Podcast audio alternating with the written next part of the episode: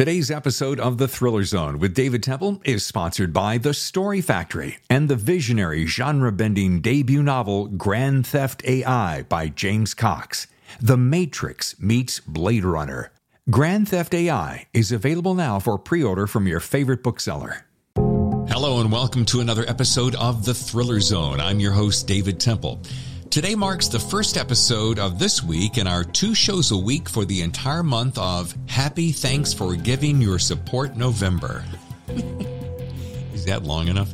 Last Monday, we spoke with William Boyle, and Friday, our guest was William Kent Krueger. Now, this week, we welcome both Nicole Baart and newcomer Eric Bishop.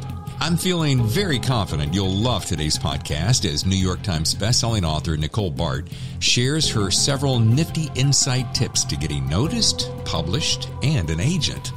Hey, it's a tough business and not that easy to get attention, but Nicole helps those of us who are writers navigate those waters. Without any further ado, let's talk with Nicole and her much anticipated book, Everything We Didn't Say, right here on The Thriller Zone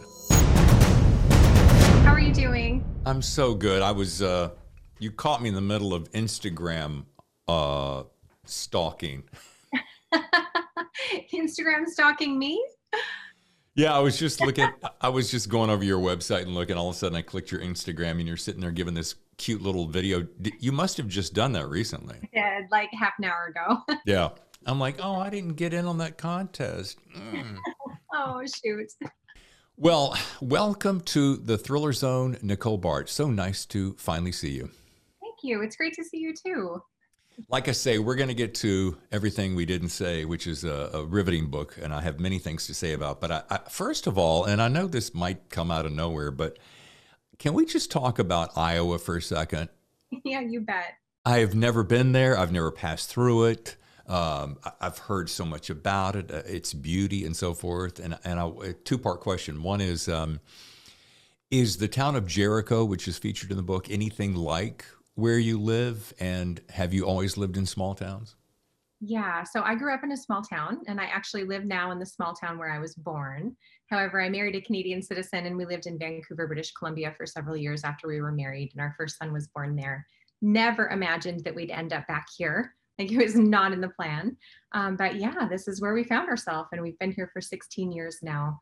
Um, and yeah, Jericho is definitely based on on my small town and other small towns that I know. Um, I think that the rest of the country assumes that the flyover states are pretty forgettable, and I think there's really fantastic secrets and things to mine in these places. These yeah, places.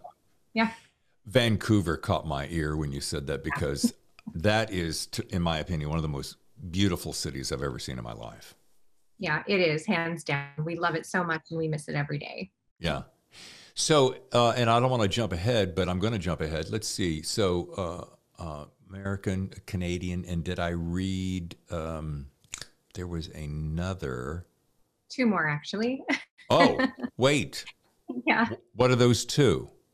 Our family is American, Canadian, Liberian, and Ethiopian and we are all dual citizens and we all have a different combination of dual citizenship so.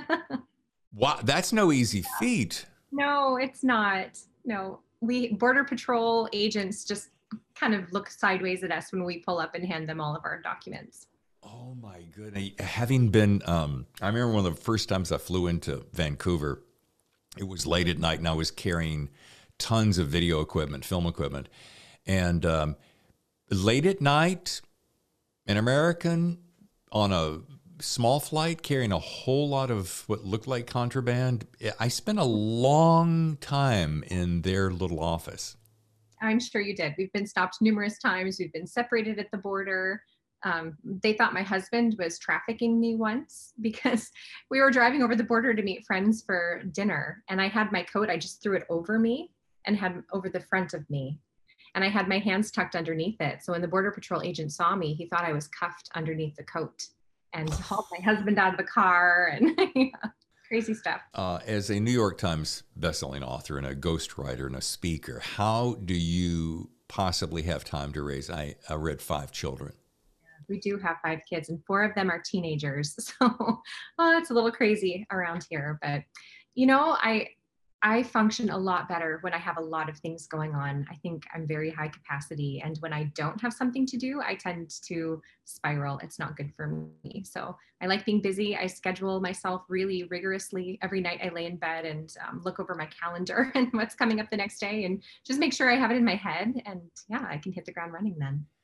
There is a theory I've just recently learned, uh, but evidently didn't learn enough to remember the name of the theory. Thank you very much. Um, that says that you will perform better when backed into a pressured situation. You'll actually perform at, at a higher capacity. Have you heard this before? I have. And I do think that's true for me because I've taken sabbaticals before. I've said I'm not going to write, or, you know, I take a week away from my kids and I try to unplug and I just kind of fall apart.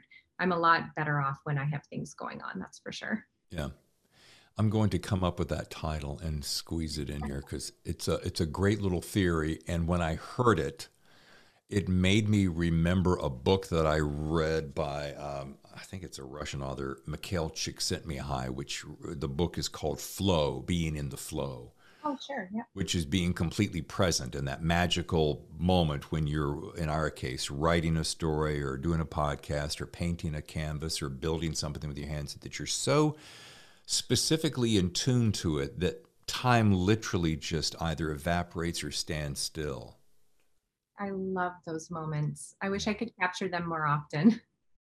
Well, and and I think the magic is, if I may belabor this point just a second, is that the the magic is to find that place of passion. Yours evidently is writing, very quite evidently, and just be there, be present. It sounds so simple, but when you're really truly present, um, I think you're you open yourself up better to that capability. I couldn't agree more, and I'm probably jumping ahead in the conversation, but in order to write my book, or all of my books actually, I turn off all of my screens. I get rid of my phone. I take a paper and a pencil and I go sit in a back room and shut the door. And I don't let myself out until I have oh, anywhere between 250 and 1,000 words. Wow. Okay. Now that, yeah, you are uh, jumping ahead, but that's great. Yeah, um, no, perfect. It's a free for all, right? Yeah. And that was a question. I, there, there's always a two part question, and I ask this because I find it fascinating. Uh, being a writer as well is the method. We all love the method. Is it quiet? Is it not? Uh, I'm with you. If if I have a phone nearby or any kind of a screen that has any information, I'm screwed. Yeah. If I'm really going to beat out that um, outline or the essence of where I'm going, it's different once you're and I know you like to do a lot of research. Once you're in that research space and you need to have that browser open to confirm addresses, it's you know locations. But uh, but pen and or pencil and paper, that's that is delight for the old school. Tell me about that. Yeah, I you said the flow and getting into the flow, and that's really the only way that I can do it. I believed with this last book, everything we didn't say, that I didn't have to do that anymore. That I had matured and I could write my my book on a computer. And you know what? It just didn't work for me. The first draft was terrible. And it wasn't until I gave that up and went back to my roots and sat down with a pen and paper that it really started to come. And that's where the magic happens for me in that space between the pencil and the page. Do you think, and this is an interest, I'm glad you brought that up. Do you think it's in part the tactile connection? Um, whatever that is, a visceral tactile connection, and the the and here's it for me, taking the extra time that it takes to really go, okay, that sentence is important because for me, my handwriting over the years has gone to hell, quite frankly. but if I take my time, especially on good paper and a good pen, um, you feel like you're really digesting and and uh, making it most important. Does that make any sense at all, please? Absolutely. It, honestly, it's a bit of an out of body experience for me in that I have a long, or actually, it's a shorthand. I write, I write everything out, but I have my own shorthand that I use. That's, I don't know, I don't think anybody could read it except for me. And I scribble across the page, and my inner editor has to shut up because I have to keep going. I hardly take my pen even off of the paper when I'm doing it, and it just, I don't know. There's something really really essential about it that helps me helps me lose the room around me and the things that are happening and focus in on the story. I love that. I think um, I've had some really fantastic guests on this show so far, uh, only a half year old. And PJ Vernon was on recently. He's he's a dynamo. He did uh, a book called Bath Haus, and he had a similar thing. He said, you know, I, I just sit down and I just bang it out. I don't sit there and go, oh, what about this? And I'm notorious for that. I will sometimes write a paragraph and then I'll go, could I make that paragraph better? And if you're not careful, you'll go down this rabbit hole and of just overdeveloping and and not getting the forward progress momentum that you wanted. And sometimes, yeah, I think that's a detriment. Good point. For sure. now, I read on your website that you want to live. I love this. You want to live in a world that's filled with handwritten letters, uh, New Zealand Sauvignon Blanc, and great conversation. And here's you're a woman after my heart. Here's what I love about that is that the um, you know one is a lost art, mm-hmm. handwritten letters. Um, one's a refreshing pastime. We'll call that refreshing pastime. I like that. Yeah.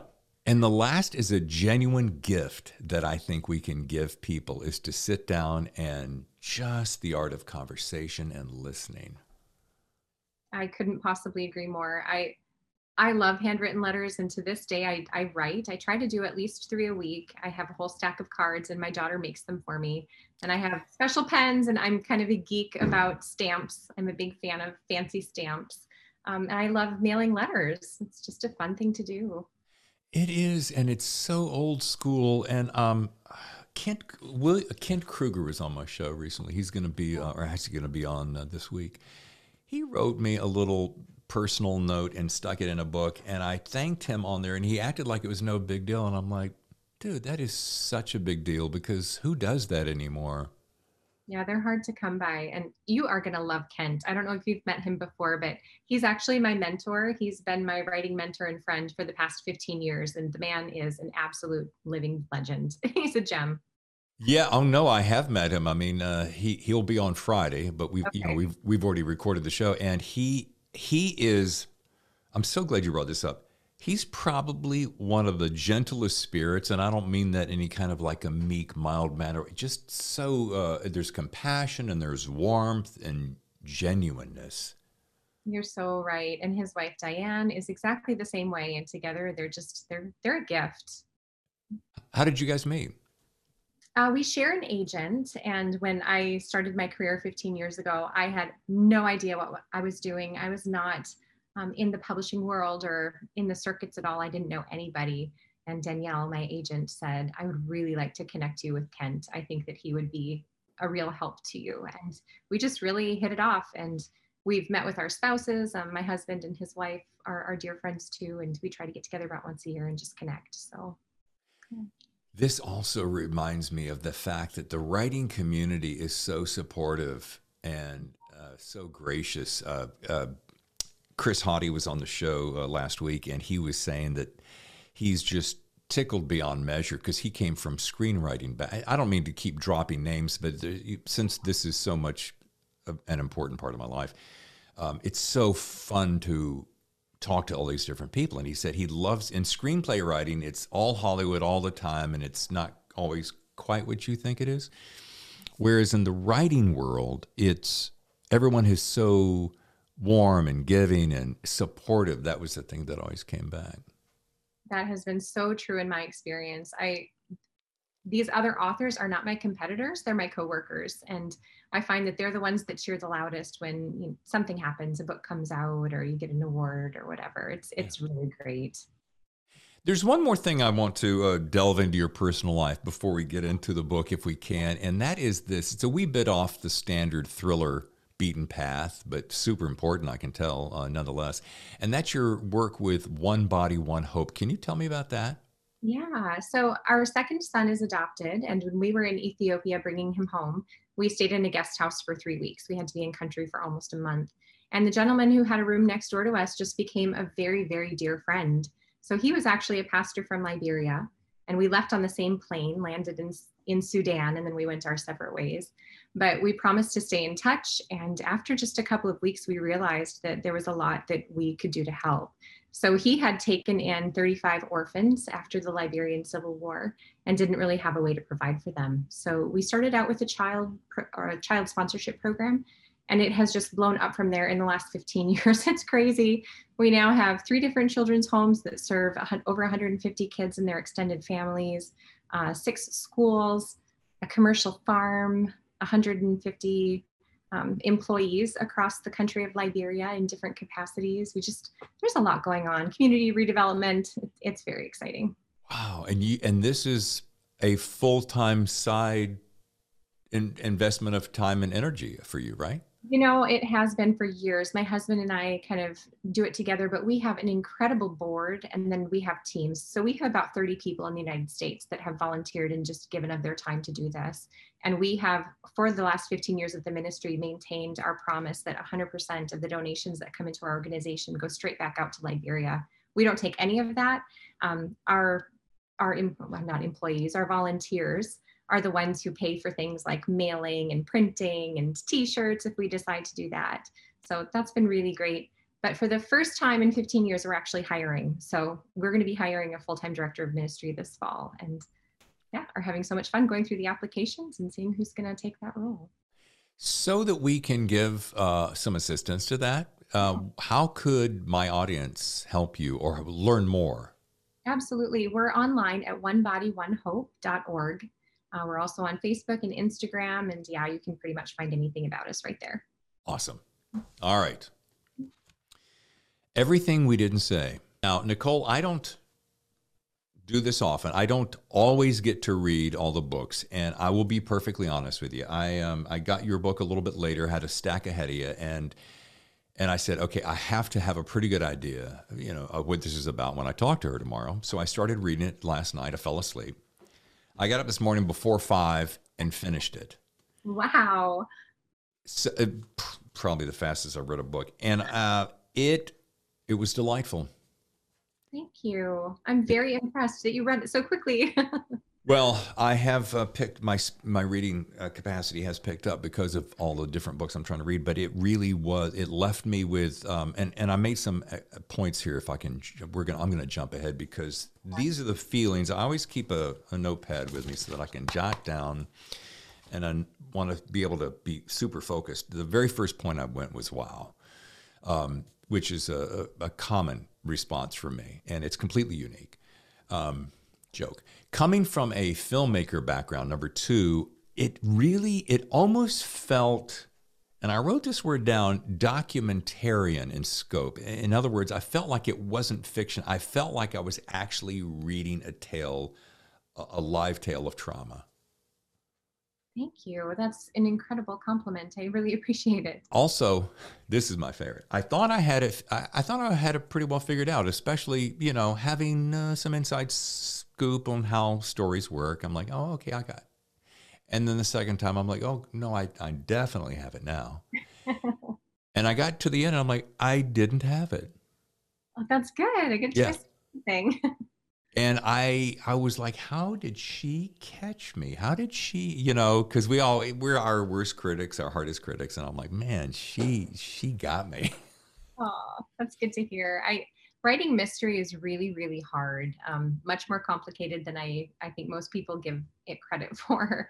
I i had a lot of anxiety starting out when i began to write mystery and suspense because i didn't think that i had the ability to pull it off and do it well. And at the end of the day i just decided i want to tell a really really good story and it's okay by me if people can figure out what the ending is. And then the ended the ending surprised me too like i wasn't expecting it when i started writing so it ended up being a twist for me you know, friends will come over to have dinner with Tammy and I, and they'll say things like, "Oh, well, you you you know, you had that figured out. You probably planned this out in an outline." And oftentimes, I'll go, "I'll be honest with you, I vacillate between uh, pantser and plotter sometimes, and if I'm in that mood of really wanting to be more outline." or rather pantser you know maybe i'll have an outline started in but i'll just kind of let it go and i'll I'll be in the flow and see where it takes me. I love those moments where you surprise yourself and you go, "Oh, I hadn't thought about that." And then it takes its own journey and you're kind of along for the ride. I love that. That's a moment of magic when you're writing. Yeah. And my last point was this. Um, my very first guest on this podcast was May Cobb. And shortly thereafter, Megan Collins came on. And as I finished this book, just about an hour before we met, I, I said, I can't wait to tell these gals about this book because they're going to love it. Oh, thank you. That's such high praise. I love them both. I just discovered them uh, by way of this show. So, um, you know, that's one of the really fabulous things about this show. Yeah. Now, how about you telling my audience so that I am, I want to be super careful not to give anything away. So, how about you just give me a great uh, thumbnail sketch of what this story is the, the Murphy murders, the gal Juniper and her brother Jonathan, and the town of Jericho?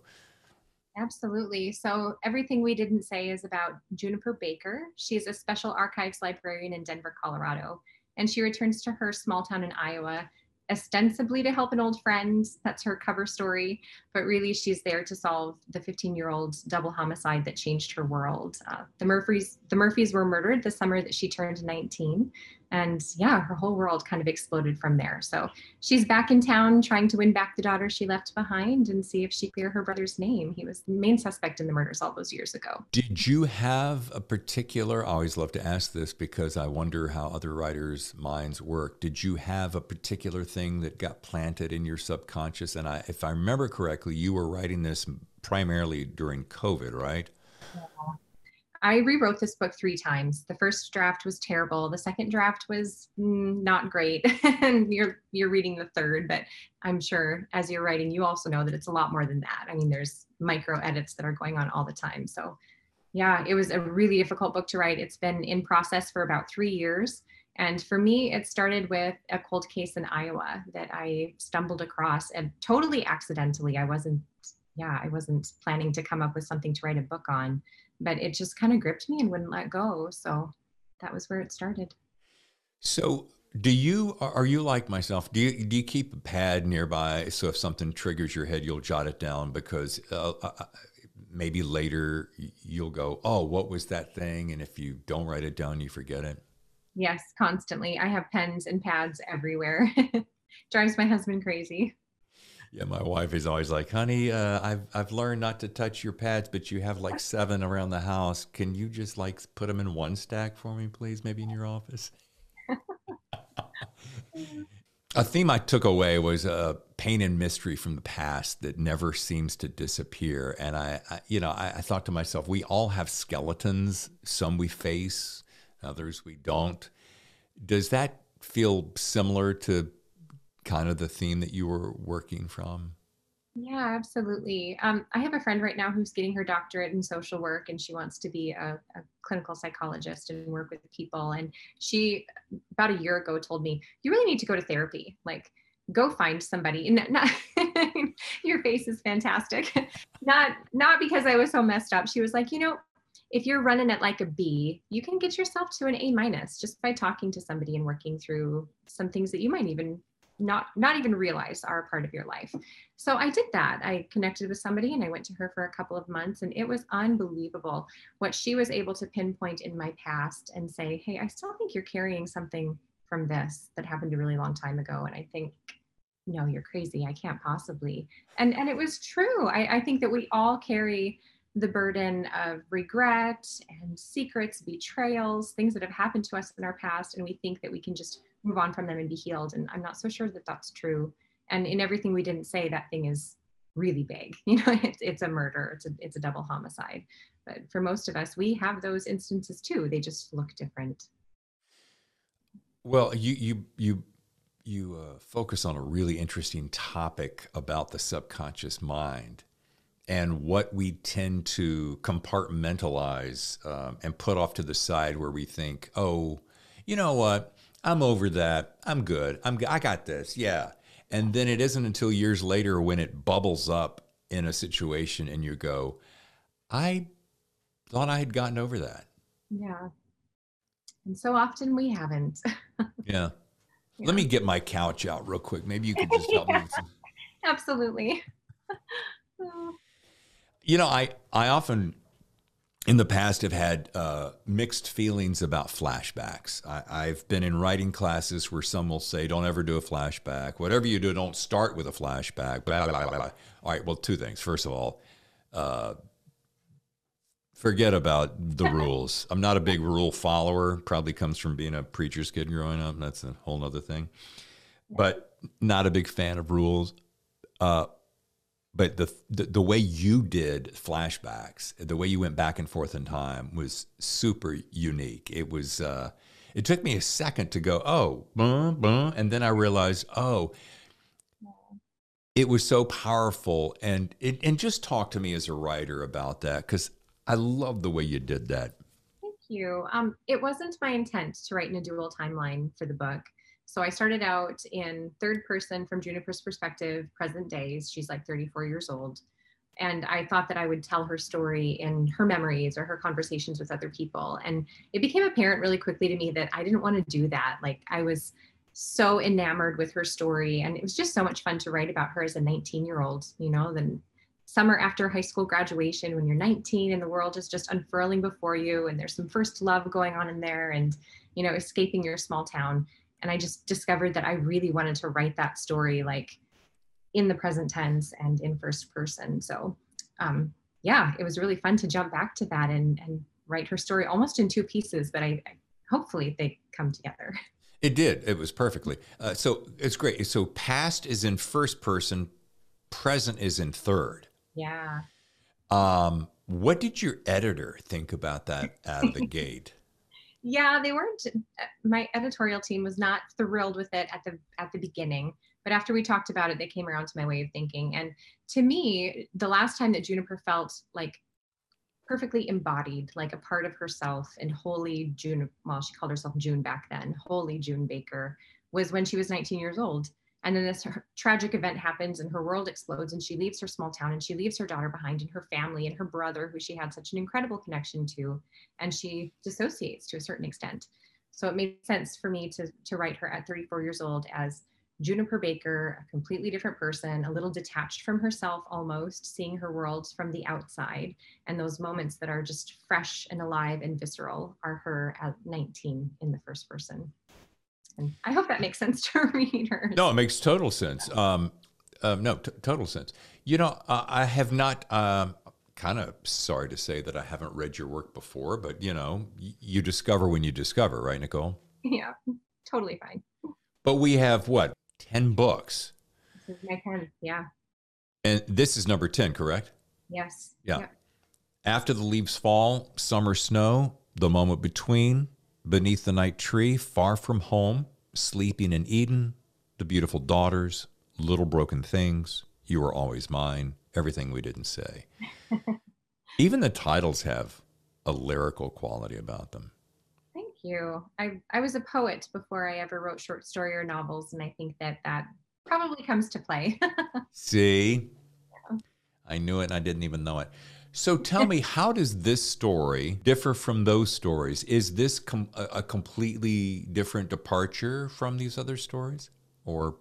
Yeah, you know, I think if you looked at each book individually, you would see that there's a lot of difference differences between them. But to me, it felt like, I mean, when you're writing it, it just feels like this continuous journey to a certain to a different place. So I started out writing contemporary fiction in the Christian fiction market. Um, so it was, it was faith based and it was um, kind of new adult. I don't know if you remember, new adult had a bit of a moment, mm-hmm. know, maybe 15, 20 years ago, where it wasn't quite young adult and it wasn't quite, you know, grown ups. Mm-hmm. So I, I was kind of writing that and slowly evolved into some literary fiction. I wrote a couple of books that were deemed literary, uh, liter- quite literary. Sorry, I'm stumbling over that word. Um, and realized that what I was reading were domestic suspense and mysteries, and that was what I was loving. That's what I was picking up on my nightstand, and I kind of wanted to go in that direction. But found it very intimidating. It is really difficult to write a mystery and the foreshadowing, the red herrings, you know, the plot twists, making it all make sense so that people don't throw it across the room when they're done. That's just a hard thing to do. But I think that everything we didn't say is my first like real domestic suspense thriller mystery, whatever you want to call it. And it's been a progression to get there, but here we are. And I'm not a big fan of uh, spending a lot of time talking about what's next because we really want to talk about what's right in front of us. It's, a, again, being present. But will you, I'm talking out of both sides of my mouth, as you can see. will you stay in that same um, genre? Will you uh, s- stick with this kind of thematic structure uh, moving forward? Do you think? Do you have something already in the works? I do. I'm working on a book right now that will stay in the same vein as everything we didn't say. There's no title yet, but it's about an Instagram influencer whose daughter goes missing. And I am so excited about it because I'm just having such a cultural moment with social media. And I'm sure you've read all about Facebook and Instagram and how the creators know how deeply they're impacting young adults. And let's be honest, adults too. This is shaping our minds and shaping our lives. And I want to talk about it. So Actually, let's talk about that a second because I'm if I'm not necessarily drilling down on that book. I love that idea, by the way, and I'm I'm very anxious to see what happens. But about the uh, and I was watching, as I said, st- I use that word stalking. I'm not really stalking, uh, but I'm just I'm enjoying watch looking through the window of your life. yeah, that's great.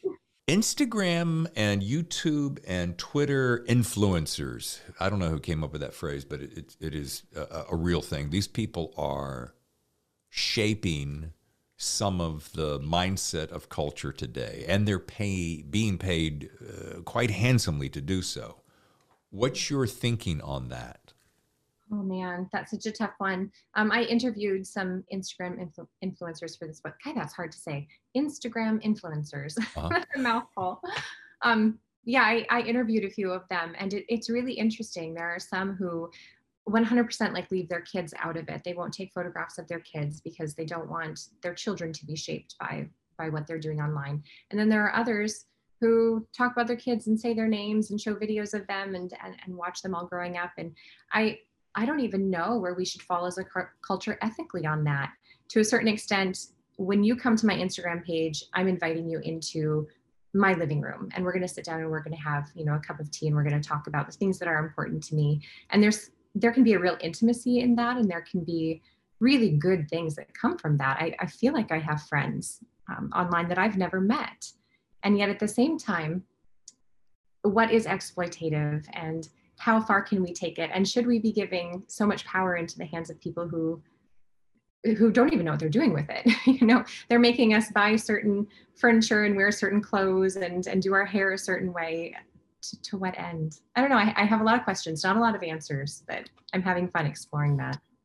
Well the exploration is the journey um, and there's a couple things that come to my mind and, and maybe i'm being a little bit just peeling back my own personal curtain here, but I, uh, you know, sometimes inst- well, Facebook first of all freaks me out. I don't know why uh, they keep changing the rules, and I don't know.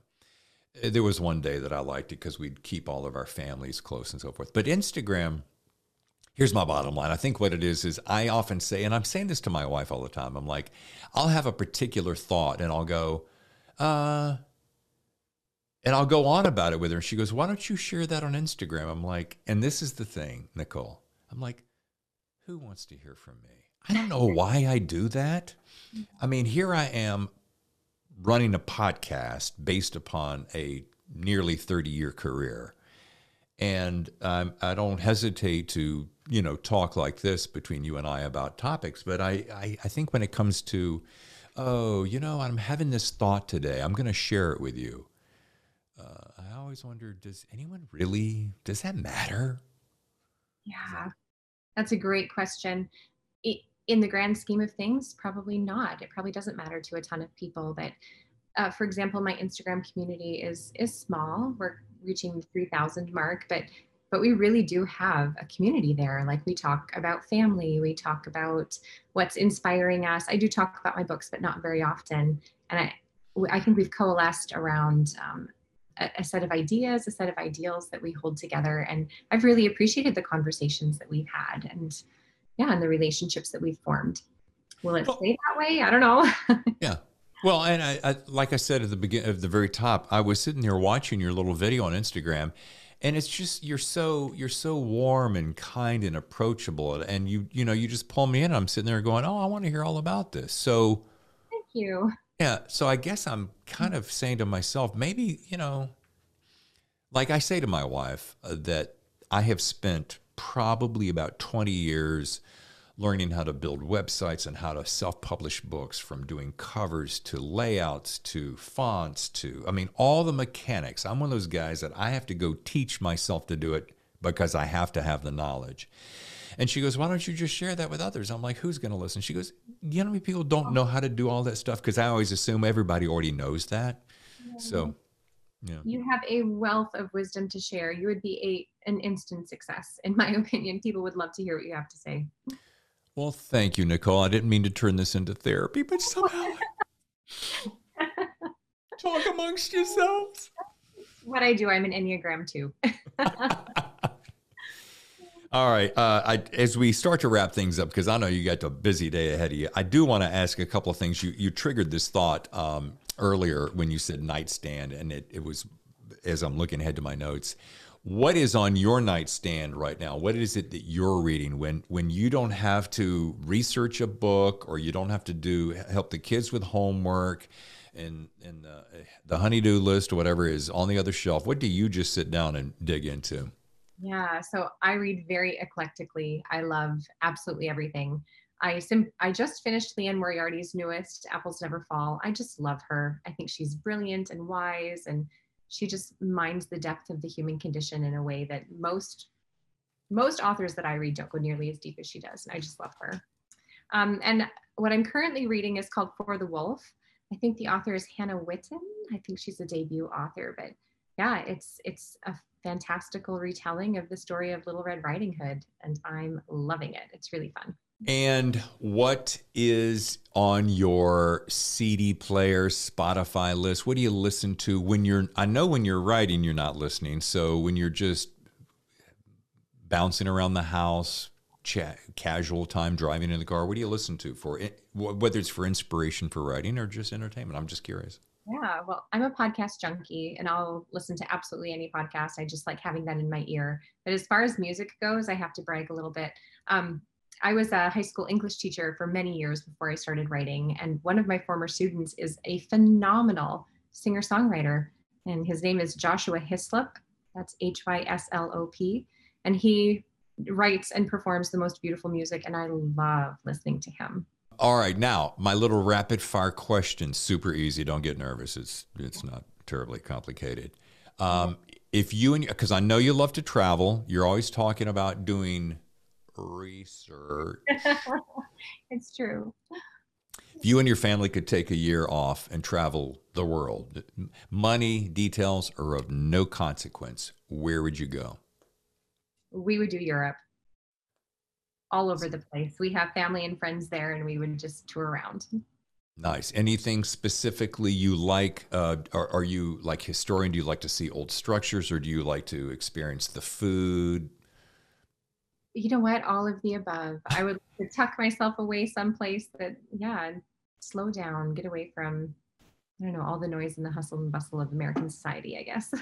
Uh, I guess I have this idyllic idea that you know, a village in the south of France would be the perfect place to unwind and write a book.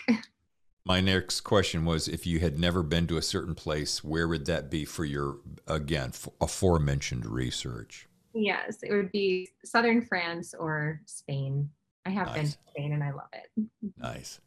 I uh, someone was talking to me the other day and said that Spain is where they want to retire to. Oh.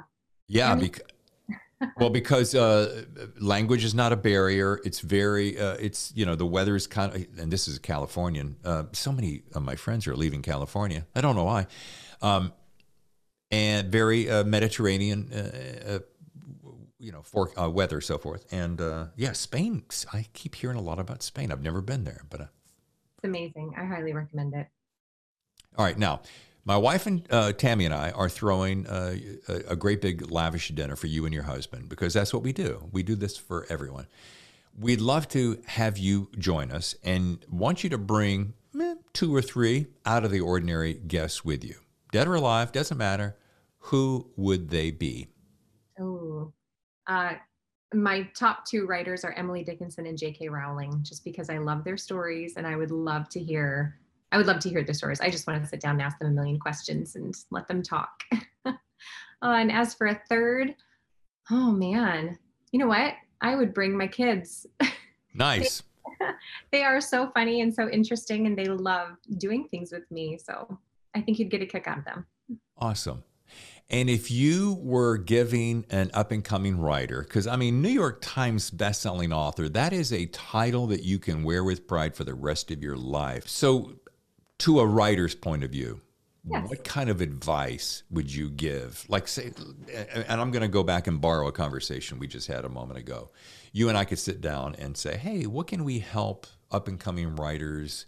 How can they face this daunting, um, opportunity and world of writing. Kent Krueger and I were talking about this, and he made this great comment about, you know, I walk in a Barnes and Noble and I think, what have I got to say that hasn't been said yet? I feel very much the same way. And if I were to encourage a new and up and coming writer, I would I would say two things. Number one, keep writing and don't give up. Um, you know, put your butt in the chair, grab your computer, your pencil, whatever it is you need, and and write the book. I think most people who say that they want to write a book have a really hard time actually finishing it, bringing it all the way through to completion and being able to type the end. And once you have a book that you can work with, oh my goodness, the sky is the limit. You can get an editor, you can rewrite it, you can change it, you can do whatever you need to do to massage it to get in get it into shape for publication. I really believe that. And then the second thing is connect with other people, connect with other writers. We are so available right now. We exist on all these social media platforms, Twitter and Instagram and Facebook, and you name it, we're there. So follow us, start commenting on our posts, start interacting with us, and you never know what those connections might provide. And I suppose a capstone to that was uh, would be how did you go about, or how would you suggest to writers who are appearing uh, or approaching that final manuscript, how to find that agent, that that perfect fit. Oh, that person would be a perfect fit for this story. How, what's your best advice there?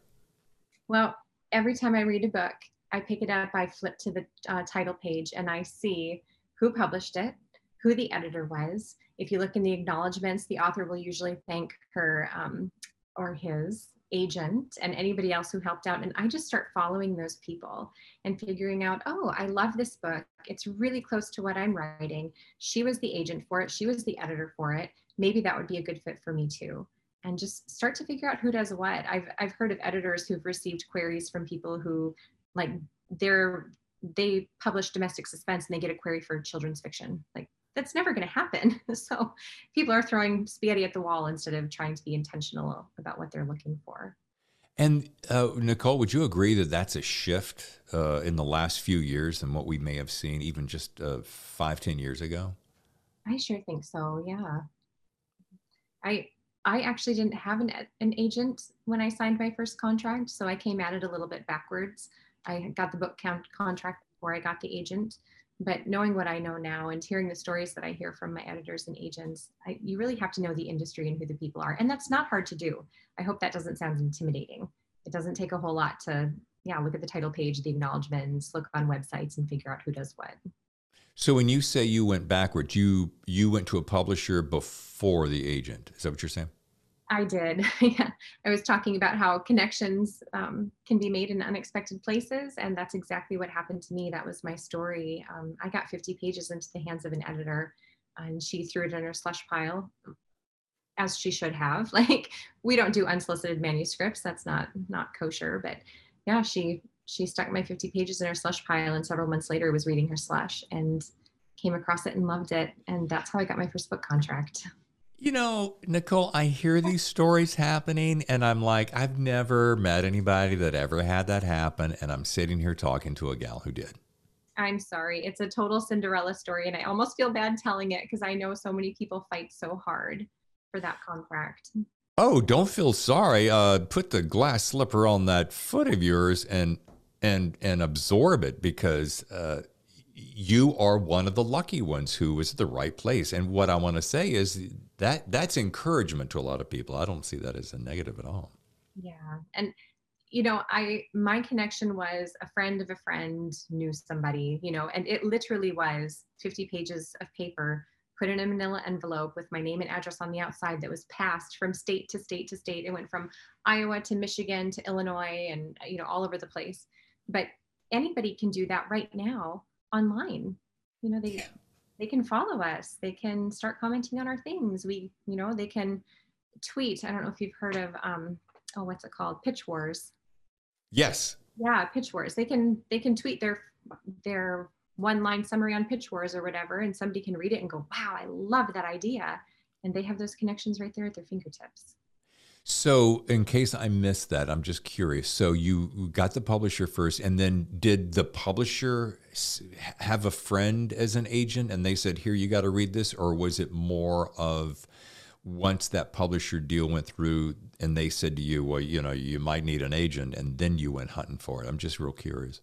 Yeah, that's fine. Um, I actually got a two book contract. So, I wrote two books for them without an agent. And then when we were done, they really wanted a third. The my first three books are a series. So they decided they really wanted a third. But then before we negotiated, they came to me and said, You really need to find an agent. you don't know what you're doing. And I didn't. I had no idea what I was doing. So, and I didn't know how to go about getting an agent. So my editor at that time uh, sent me the names and numbers of several people that she said, Look, I really trust them. These are good people. I think they'd be a good fit. So I just started calling people up and interviewing them and I really connected with um, Danielle Egan, Egan Miller. She's been my agent since the beginning. It is a Cinderella story, and I actually love it. I and you know what? You're so sweet. You deserve all that. So good for you. Thank you. I don't know if I deserve it, but it sure has been fun. Well, it's in your heart, and that's a desire. So you know, I, I believe that uh, you know you can have the desires of your heart if your heart's in the right place. Oh, thank you. How about that for a little uh, early morning side chair philosophy. I love it. well, folks, if you'd like to learn more about Nicole Baart, go to NicoleBaart2As.com. And I know that you can follow her on Instagram because I've done it at Nicole Baart, two A's, or Twitter at Nicole Baart. True story. And I do have a Facebook account too, but I am locked out. How's that happen? Uh, it's a two-factor authentication glitch. I they want me to yeah it's i can't even describe it. It's crazy but i've been locked out for about six weeks now so you can find me there but there'll be no new content.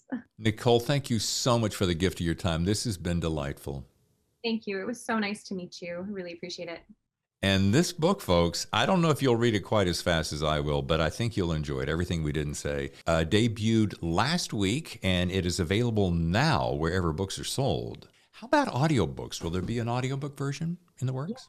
Yes, there will. Um, oh shoot, I forget the name of the gal who read it, but she was in uh, Blacklist. My son was so excited because he listens, he watches Blacklist. I don't know who it was, but one of the characters is reading it.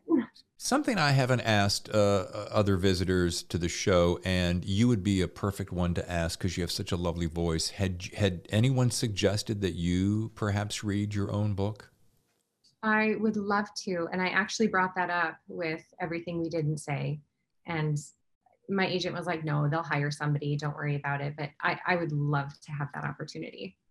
I think you should. I've done all my own audiobooks so far. Um, you have a great voice. Thank you. You're very sweet. But I think you should because you, again, watching the Instagram, you just have this warm, approachable feeling. And hey, who knows the story better than you, Nicole? I feel the same way, and I'm from the Midwest, and this is what I write about. So, uh, talk to my agent. I have an idea too. This might be a little off the side path, and maybe I should chat about this off mic, but I'm going to do it right here anyway. Um, I would, if I were to need a, you're going to love this. If I were to need a female character to be in one of my books, as a way for you to break into the audiobook industry, would you consider something like that? I would love that. That'd be great. I have done some voiceovers and some acting and stuff um, in my past, so I'm not completely.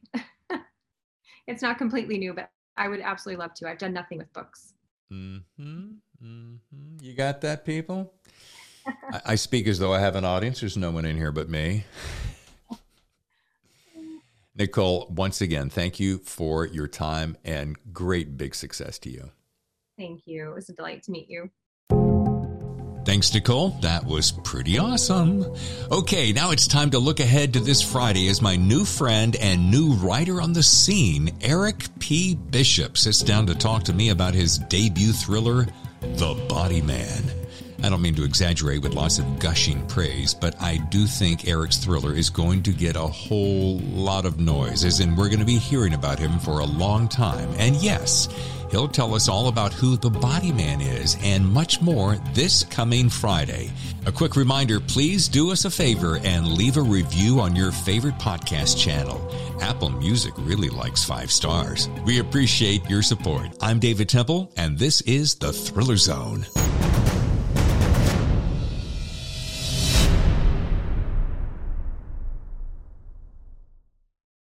The Thriller Zone has been presented by The Story Factory and the visionary genre bending debut novel Grand Theft AI by James Cox. The Matrix meets Blade Runner. Grand Theft AI is available now for pre order from your favorite bookseller.